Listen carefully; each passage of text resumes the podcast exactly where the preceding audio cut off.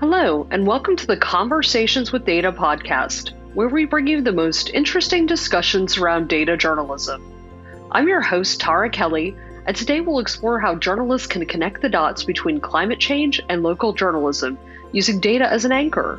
For decades, journalists have effectively communicated the global ramifications of climate change, whether it's citing countless scientific studies or covering international negotiations on climate targets at UN summits. But what audiences are clamoring for now more than ever is context context on what climate change means for them in their daily lives. The time is now for journalists to show how local communities are impacted through a solutions journalism approach by relying on data and on the ground reporting. To better understand how best to approach this, we caught up with Alex Harris, the lead climate reporter for the Miami Herald's climate team which covers how South Florida communities are adapting to the warming world, and Tahmid Zami, who works as a Dhaka based climate journalist in Bangladesh at Thomson Reuters Foundation. His reports concentrate on the theme of the linkage between climate transition and a decent life of the community. The pair offer insights into what works for their local communities, how they tackle news avoidance on climate issues, and their go to data sources for bolstering their climate stories. Let's take a listen to our conversation with Alex Harris and Tahmid Zami now.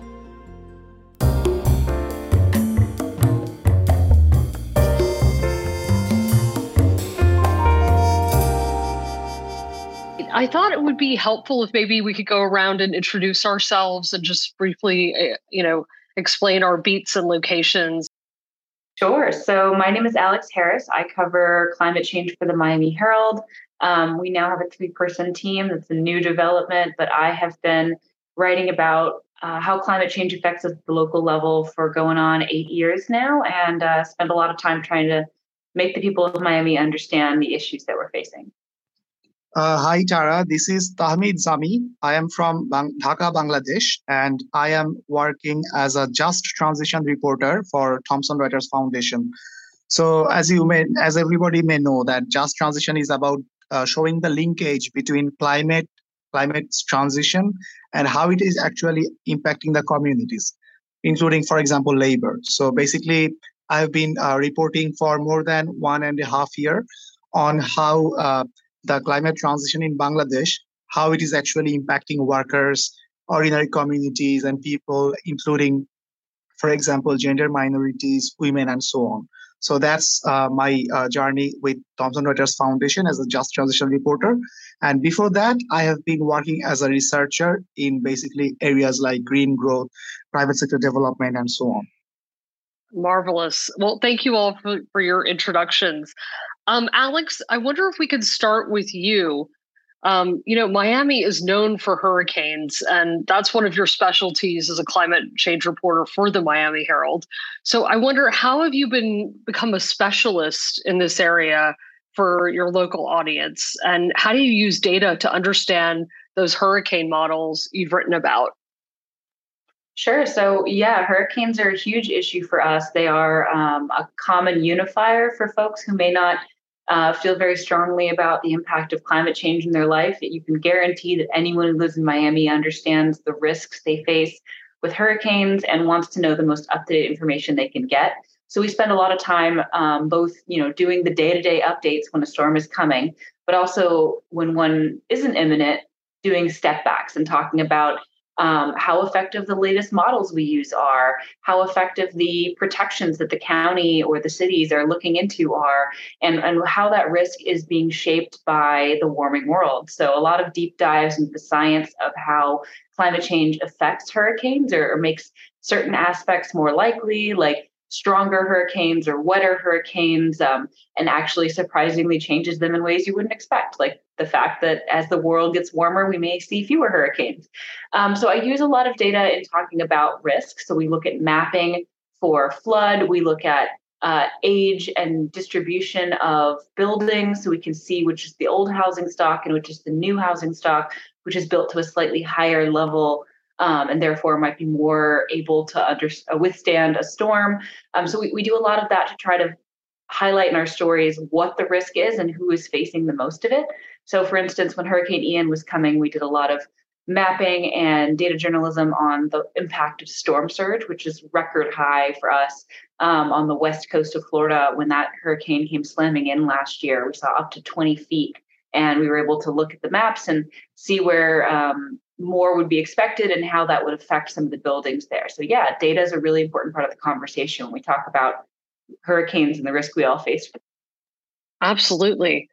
And um, Tahmid, um, as the Bangladesh correspondent for Thomson Reuters, um, tell us what climate challenges locals are facing in Dhaka and Bangladesh and, and how it impacts their daily lives. Uh, yeah, so as you know that Bangladesh is one of the most climate vulnerable countries and it's also a developing country with limited resources. So it means that it has limited uh, capacity to actually address the climate challenges that it is facing. So if you look at the main climate challenges, the most recent and most visible one, it is like the heat waves, the recent heat waves that have actually affected, I mean, uh, the greater part of the world. But it has also become uh, quite worse in Bangladesh, in Dhaka as well. Uh, as you as you have uh, as you may, may know that uh, Dhaka is a big metropolis with almost like 15 to 20 million people and most of these people are living in informal settlements like uh, tin shed houses and so on, which do not have proper cooling uh, systems. And many of these people also work outside during daytime when there is, uh, you know, very warm sunshine and so on. Uh, given the kind of uh, building built environment in Dhaka, these people actually, uh, you know, they face quite severe issues related to heat trapping and the heat island effect. So these are some of the uh, main challenges that uh, the inhabitants of Dhaka are facing uh, due to the, uh, you know, the heat wave problem of recent times. And uh, there are also several structural uh, problems that make it worse, like, for example, the lack of availability of cool water, drinking water, and so on. Also, the issue of availability of healthcare services. So it actually shows how the limited resources and the pre-existing development pattern of a city like Dhaka can actually hamper uh, and actually make it worse when there is a climate hazard such as heat waves.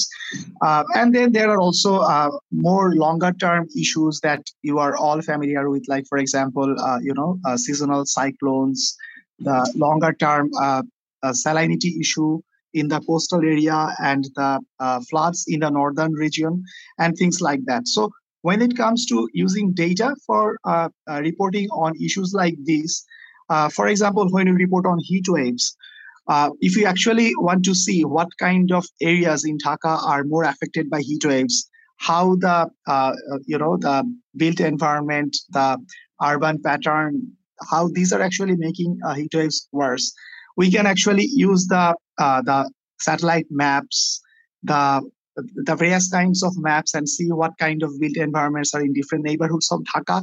What are the main green spaces within Dhaka? Where these green spaces are actually, uh, you know, distributed. Like for example, in our report, we have shown how most of the green spaces and also the water bodies, these were often concentrated in more upscale neighborhoods, like for example, the richer neighborhoods.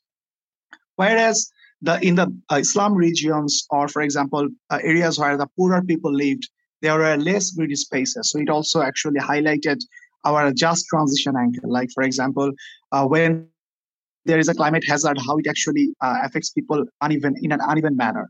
So you see that data, can actually help us explore also these dimensions, these uh, these dimensions which are not readily visible uh, when we look at from a more mic- macro level angle.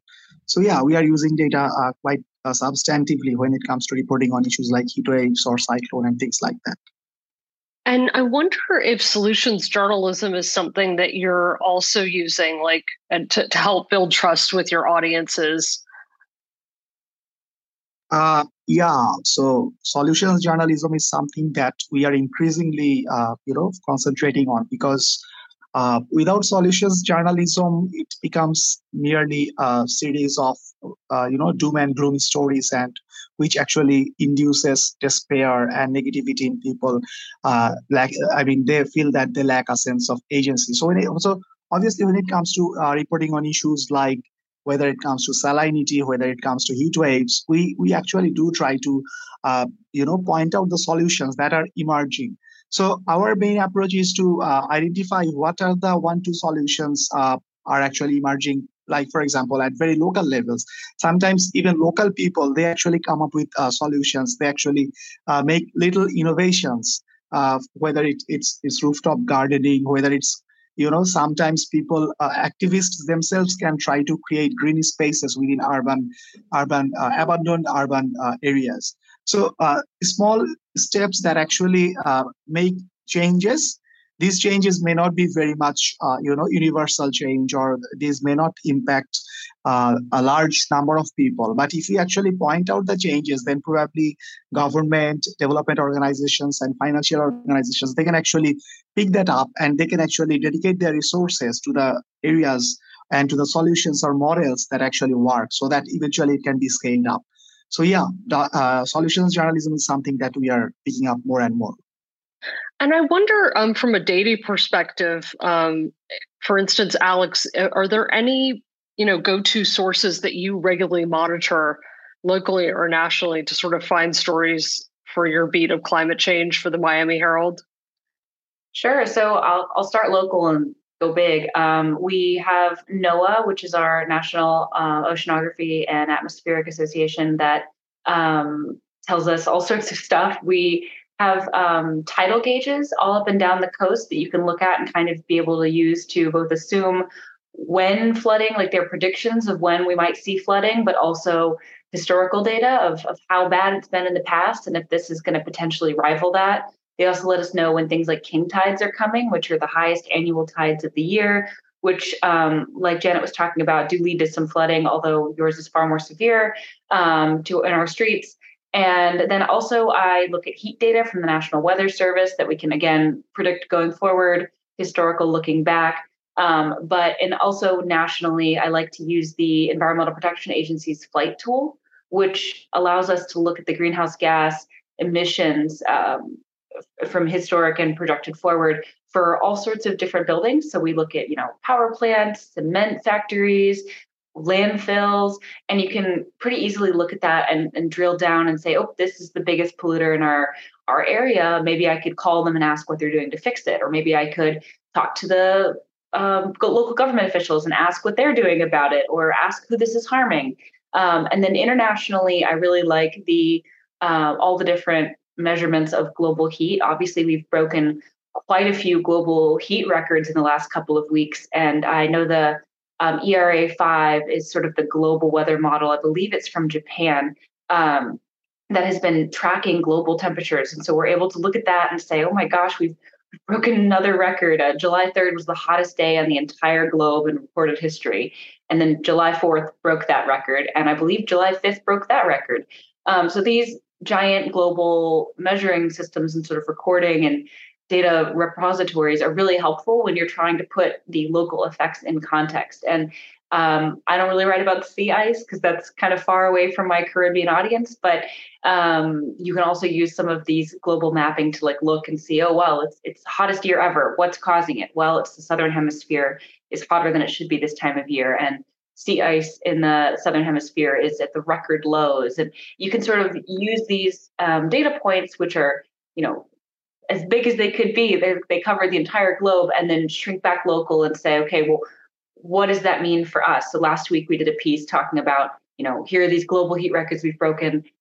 How does South Florida experience that? How does Miami experience heat? And it's different than the rest of the world. Um, Tahmid also has a they, in Bangladesh they also have a chief heat officer, which we have too. And but obviously the way that these two areas experience heat is different. Um, Bangladesh has heat waves. We just sort of have a chronic heat that lasts a long time, most of the year. And so I think what really helps make stories local is when you differentiate and you say, okay, this is what we experience. It's not the same as everybody else. And therefore, our solutions and our preparations are going to have to be different from everyone else. It's great to know what everyone else in the world is doing because you can crib and say, I want to use your solution here. Um, but not every solution works for every area. And that's where I think local climate journalism comes in. It's such an important part of the conversation. Absolutely. And that's really interesting that you're kind of monitor you're monitoring really the global and the local and then cherry picking the stuff that w- works and applies to what your audience what works for your audience. Yeah, absolutely. It's it's all part of the conversation of um, what do people respond to because it's hard to get people to engage sometimes on climate stuff in Miami. Yeah, and speaking of Bangladesh, um, me, what what are some of your go-to sources? Yeah, so basically, I mean, I mean, obviously, for the international uh, uh, focus, we basically uh, rely on the, I mean, the sources that I mean, other journalists from uh, from across the world also rely on. For the national level, the issue is a little bit more complicated because in Bangladesh, I mean, we do not readily get all the kind of data that we may need. For example, when we, for example, want to uh, report on uh, heat waves, then, for example, we do not have, uh, you know, uh, aggregate data on the kind of impact it has on people's health. Or, for example, the government does not have the data on which neighborhoods are having most of the heat island effect or, I mean, the highest level of uh, additional heat. So that is a little bit complicated. So we sometimes have to, uh, you know, reach out to researchers who may have written paper on heat waves or sometimes we reach out to international sources so yeah i mean uh, in bangladesh we do not readily have all these data uh, gathered at the for example the national meteorological organization or the national health uh, organization they do not really have these data uh, ready made at their hand so we we have to uh, you know uh, keep uh, regular connection with think tanks, the think tanks that actually work on climate change and health and labor issues, and also development organizations. So these are mainly the kind of sources that we have to reach out for getting our data. So in the United States, though, it seems like things are still quite political on this front, um, Alex, and there's still a lot of climate denial going on. And so I wonder if that's something that you're finding in Miami, or is it, maybe that's not the case locally because people are dealing with hurricanes every season or, or more, right? Yeah, I'd say the conversation about whether there are deniers who understand and accept the science of climate change is actually kind of a tough one in Miami because nobody can deny that it is hot. Nobody can deny that the streets are flooding on completely sunny days. No one can deny that the hurricanes are bad.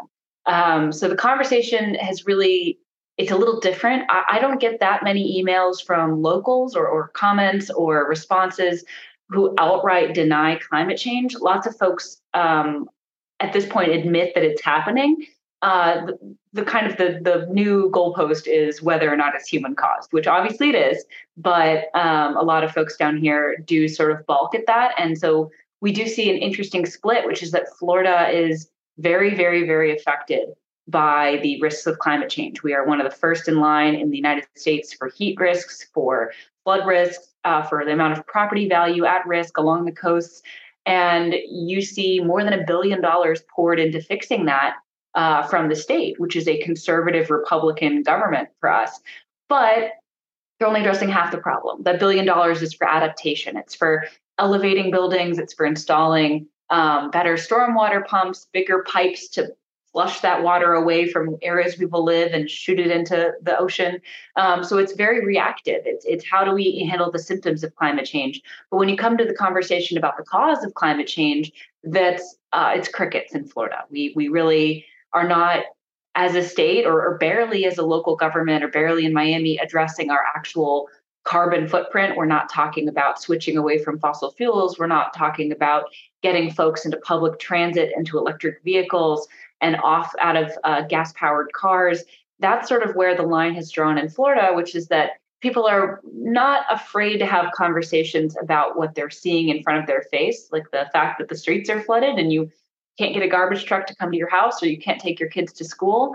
But they are unwilling to talk about the fact that we are contributing to that at a rapid pace and that we need to stop immediately or things will get worse. Yeah, absolutely. I mean, I think when I was living in New York and Hurricane Sandy happened and I was a reporter with the Huffington Post, that felt like a moment where New Yorkers suddenly realized climate change wasn't just some distant thing and and you know that it, it finally affected them in a really severe way and it made people sort of sit up and rethink things. Um, and yeah, I maybe in Bangladesh though, people are dealing with this every day in their lives. So it's not that that denial is not really in in countries where they're going underwater, right? Tahmid? Uh, yeah, I mean, climate change, I mean, people are quite familiar with the uh, impact of climate change or the hazards that climate change brings to their life. But climate change as an idea, as an abstract idea, I mean, people, the ordinary people, they are not quite familiar with that. So it's not a question of denial versus acceptance about the reality of climate change, but more like uh, they actually cannot link it back to the global uh, development model, the kind of fossil fuel based development that is happening in the world. So, uh, you know, the parameters of the discussion are different. So, the role of the media is actually to uh, show what kind of connections are there between the uh, global development, carbon uh, based development, fossil fuel, and things like that with the kind of uh, disasters and hazards that are happening. And sometimes, for example, I mean, there are also people who believe that these disasters uh, they might they may be like curses on them for uh, you know sinfulness of people and things like that. So there are also cultural beliefs. So it's quite important to actually uh, you know show the kind of connections that exist between the kind of disasters that are happening and uh, the fossil fuel based development model. So yeah that's the kind of uh, discussion that's happening here.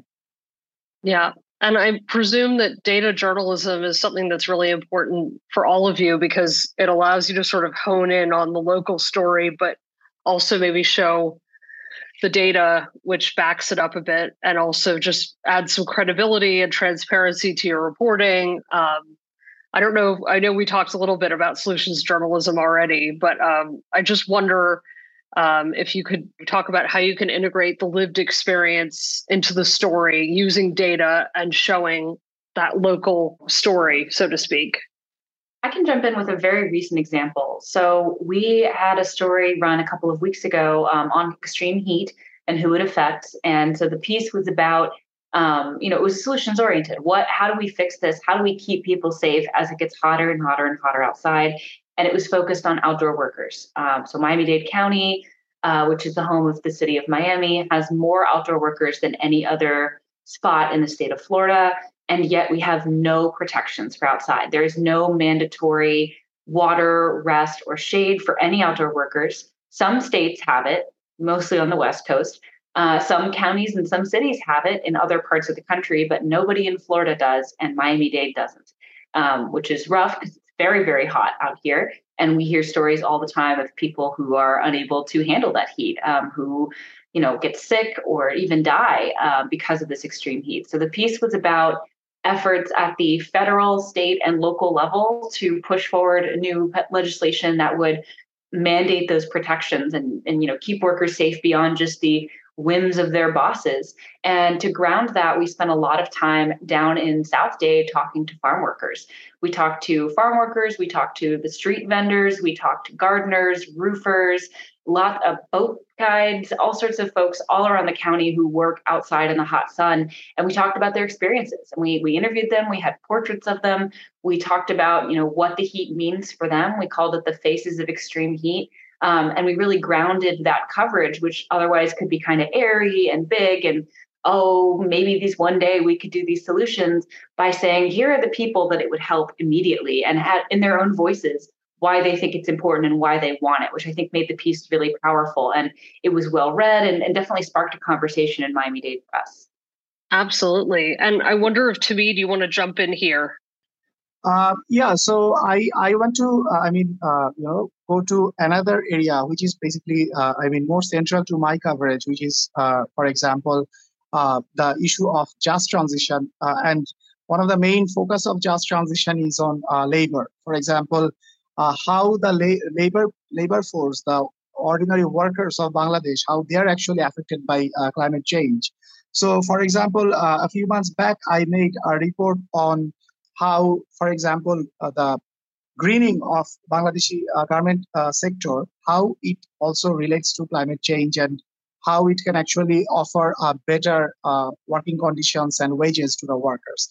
So, what tra- climate transition by uh, the global apparel industry means for the ordinary workers. So, I I actually you know analyzed the relevant data, showed what kind of greening has happened, what are the uh, broader parameters and ambitions of the uh, global big brands. So that kind of macro picture was there that I based based on the available data. But then I also talked to very ordinary workers, common workers from Bangladeshi uh, garment sector, and I actually try. I actually uh, eventually found that many of these workers themselves are actually climate migrants who have come from you know uh, climate affected areas, leaving their families back in the climate affected areas, including their sometimes their children or or their parents and so on. And they, they have come to the uh, urban areas in search of jobs and many of them actually found jobs in the fashion industry because that is the biggest industrial employer in Bangladesh and one of them, I mean, the main source of uh, foreign currency for Bangladesh. So what I was trying, what I actually uh, eventually achieved showing is that the uh, you know transition in the fashion industry can actually help these workers better adapt to the impact of climate change and by interviewing very ordinary workers who are very much vulnerable to the climate change and its various impacts, not only in their rural homes, but also in urban areas. I mean, even when they have uh, migrated to urban areas and have taken up jobs in the fashion industry, they are still not immune to the impacts of climate change. For example, when there is a rain, like irregular rainfall patterns, then these urban areas often get inundated and these workers actually, you know, bear the brunt of it. So by interviewing these workers and presenting their stories, we have tried to show, I mean, the kind of impact that actually visit upon their lives every day. So yeah, that's how we try to link the bigger picture of climate change or global transition towards low carbon development with the very, uh, you know, very uh, normal lives, ordinary uh, lives of these common people like workers. That's such an interesting story. Um, and I mean, news avoidance is also something that comes up a lot when I talk to editors about their coverage around climate change and how they're trying to like tackle news avoidance, avoidance among audiences, local audiences especially. And I wonder, um, you know, what your experience has been, Alex, uh, with that. Yeah, it's hard to get people to read stories about big, scary things. Um, you know, people only have a tolerance for so much bad news in their life. And I think that's why the conversation today with all of us has, has been focused on solutions journalism. But you can't, every story can't be solutions journalism. Um, you, you do sometimes have to tell the reality, which is that things are bad and nobody's doing anything to fix them, which can be a bit of a bummer. And it's hard to get people to read those stories. Um, so I've been experimenting for years on trying to find what kinds of topics people will engage with. And yes, solution stories are great, and they will usually engage with those. Um, but we find that topics like healthcare, um, hurricanes, and how things affect your wallet are sort of the way that people will engage. Like if we talk about climate change is a health threat, and we we ground that in here's how it really affects you today. People will engage with that. Um, if we talk about the way that climate change is making life more expensive for you, your city taxes are going up, your property insurance rates are exploding, um, your home value could be declining because of the flood risk. If we focus on wallet and pocketbook issues, people do engage with those.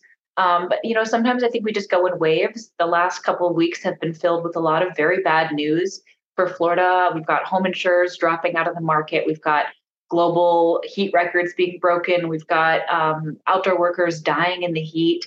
Um, it's just been a series of very bad headlines, and I genuinely expect the next couple weeks we'll see a pullback from readers who are overwhelmed, as I feel like makes sense to be based on all those bad news. So I think our strategy usually is after a, a, series of scary headlines, we try to put our heads together and think, okay, how can we tell, like, what's a hopeful story we can tell? Is there like an activist doing something wonderful that we can just zoom in on, or, or, or think about a building solution that is coming in online in our community? Um, so that's actually the conversation we're having today, which is that the last two weeks has been a lot of gloomy and doomy uh, sort of headlines and then we've got to really come back and think about how to draw people in with you know appeal to the wonder and the awe sometimes which is you know how are these technological solutions or scientific solutions coming online? Um, so that's definitely it's a hard task but it's one that we're, we're definitely trying to do every day and especially this week.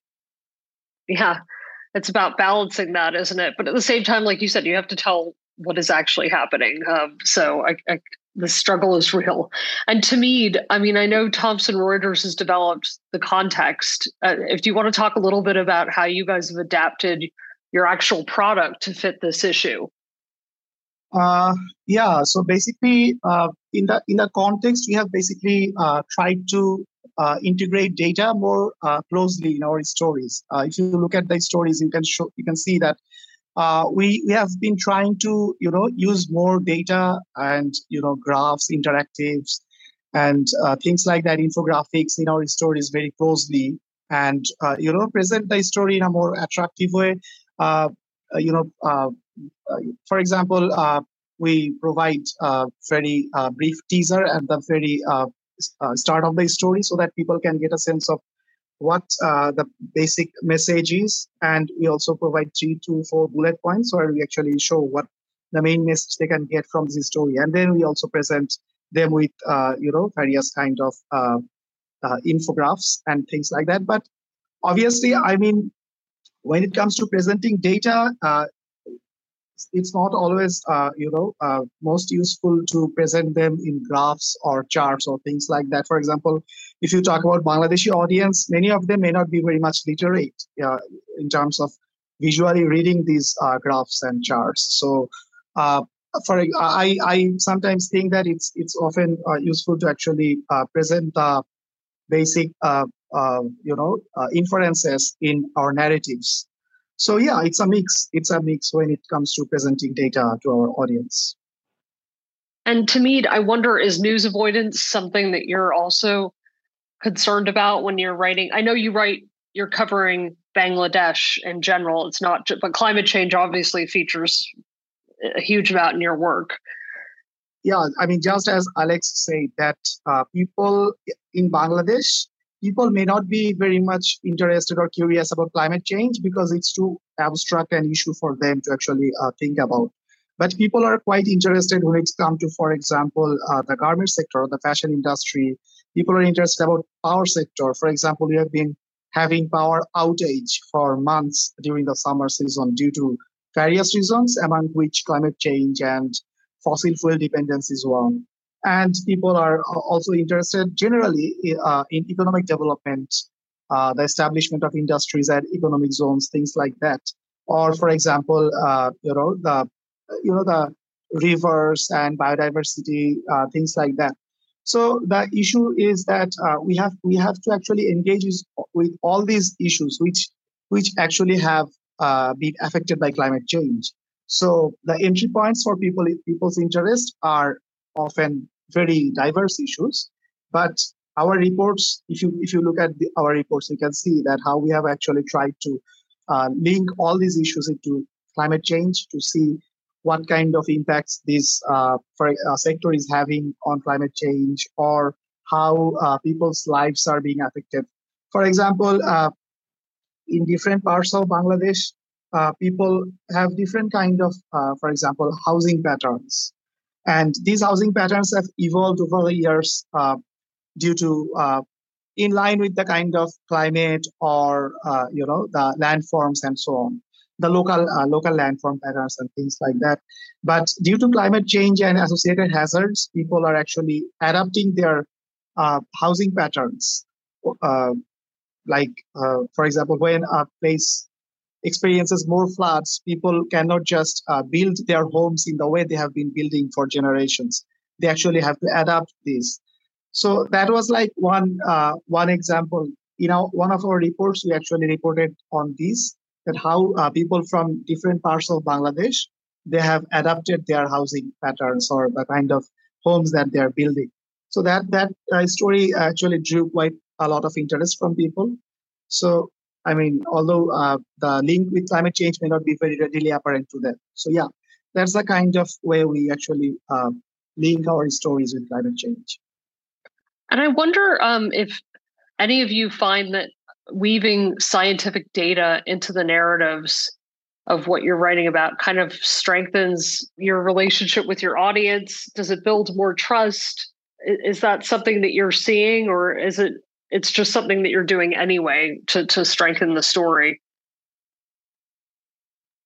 Uh, so i mean yeah i mean i think that in our stories we try to uh, bring a mix of uh, perspectives of scientists as well as practitioners and administrators and people on the ground because uh, in many countries, in uh, countries like Bangladesh as well as many developing countries, you may sometimes see a disconnect between the scientists and experts and the administrators and the common people. Uh, there is, in fact, uh, even uh, what we call uh, industry academia disconnect. So the academics and the experts and scientists they produce evidence, but the policymakers may not uh, sometimes take these up, or the policymakers may adopt policies without actually consulting the scientists. And the ordinary people, they often feel that their own lived experience is not being, I mean, reflected in the policies or the research studies. So I mean, uh, in our stories, uh, I think that it's very important that we actually weave together all uh, all these kinds of perspectives, which may not, uh, I mean, the stakeholders or the actors, they may not talk to each other all, all times. So in our stories, we have to bring a mix of all these perspectives together. And obviously, yeah, scientific uh, research, studies, evidence, and viewpoints, these are obviously very much uh, important. These add credibility and our stories, when we when we write a story, we have various different audiences, and these different audiences look for different kind of uh, different kind of uh, you know core uh, values. For example, a policymaker they may look for very concrete policy suggestions, whereas an expert they may look for uh, if the inferences that are drawn in this story whether these are actually backed by solid evidence which uh, policymaker in, uh, in many developing countries may not be very much interested in. Or the ordinary people, they may actually look for whether these stories are reflecting their very much lived experience, the kind of heat that they are feeling on their skin. So we have to actually, uh, you know, bring all these layers in a multi-layered narrative to create our credibility. Yeah, just to jump on what Tommy just said, plus one to all of that, which is um, I, I, definitely try to put as much data and science backing into my stories as possible, but I think it's most effective when you are using it to counteract points that maybe politicians are making, like you just said. You have politicians advocating for one sort of policy or legislation, like, oh, we need to do this. Okay, well, what does the science actually say? And does it back you up? Does it completely contradict you? Most of the time, it contradicts them. But I also have found that sometimes you can come up with interesting stories about how the science doesn't even back up things that activists are asking for. Like we've had a back and forth in Miami recently about the role of mangroves versus seawalls when we're talking about armoring the coast. Um, you'll hear, you know, government officials say, yep, we want a 20 foot tall seawall. That's the best way to do it. And you'll hear activists say, no, no, no, we want natural solutions. We want mangroves and we think we can do like you know 50 mangroves will totally protect our coast the same as 20 foot wall well the science doesn't back that up um, but it does inform the conversation and so you know the the use of science and data to either contradict or back up policies is not limited to just something the government supports it can be limited to some it can also focus on something that the community supports but i also completely agree with Tahmid that we need to start using the you know regular folks the lived experience of people in our communities. That can be in many cases just as valuable as talking to some academic who's been studying this issue for 100 years because the folks that we are talking to in these stories are the ones who are actually experiencing it every single day and their lived experience is a super valuable thing that we should have in all of our narratives. So yeah backing things up with science as much as i possibly can without weighing down the piece but it can be used in a lot of different ways and it's, it's been kind of interesting to see you know where people fall on the lines of that. Absolutely. And i just wonder what are some of the biggest challenges that you've all seen when covering climate issues in a local context? Like how do you make sure that people feel connected to the story or you follow up with them or if you do collect data or or you're doing something that is within the community that you share it back with them. Like do you put surveys at the bottom of your stories? Do, do you just stay in touch with people after? Yeah so audience engagement is something we're always trying to work on. I, we've done it in a lot of different ways. We're still trying to figure out what works best.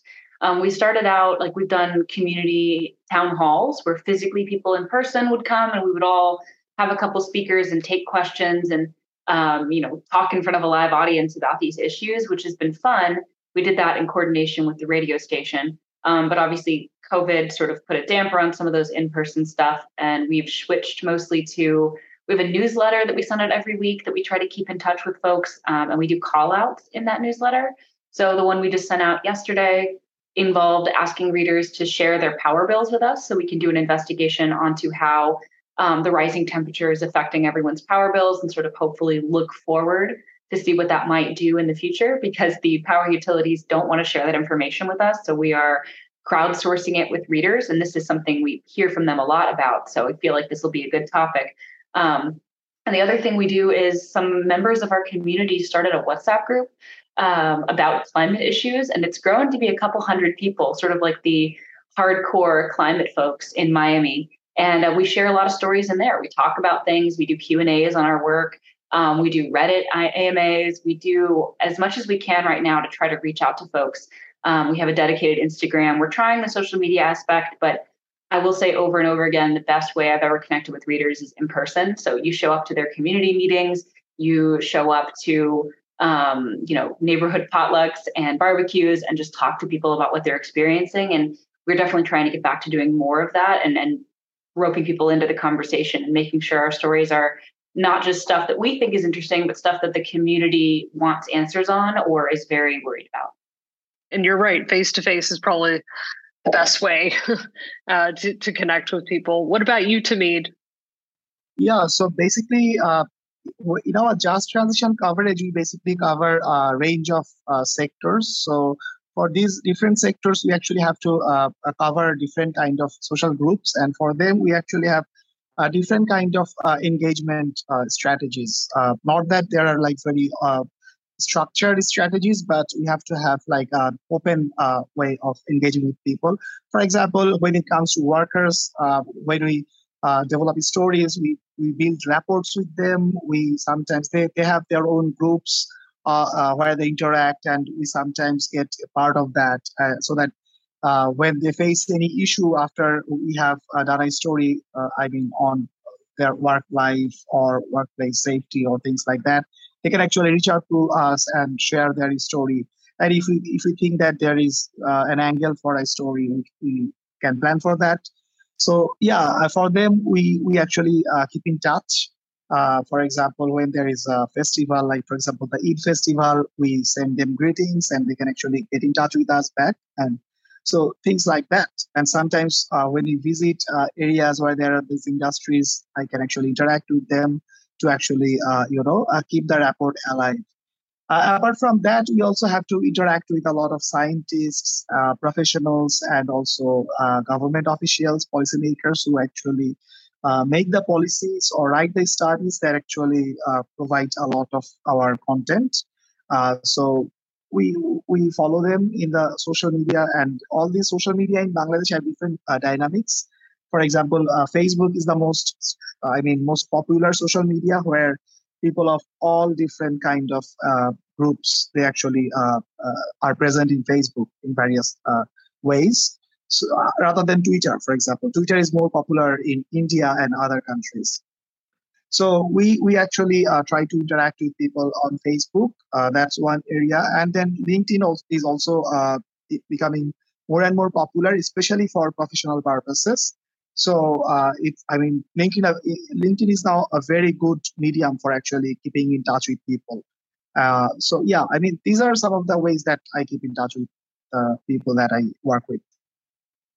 Well, listen, guys, we're almost done. I just want to um, have a final question getting your advice on you know basically what what's your top advice for local journalists who are new to covering climate change? Like how do they engage with audiences and and you know how do they cultivate those sources and connect with the community? What where where do they start I think the most important thing to know if you were going to start covering climate change in a local area, you don't have to be an expert on climate change. Don't let anyone tell you you have to be.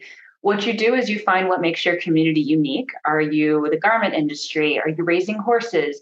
Does everybody love a specific football team? Does everybody love to go kayaking or swimming in this certain place?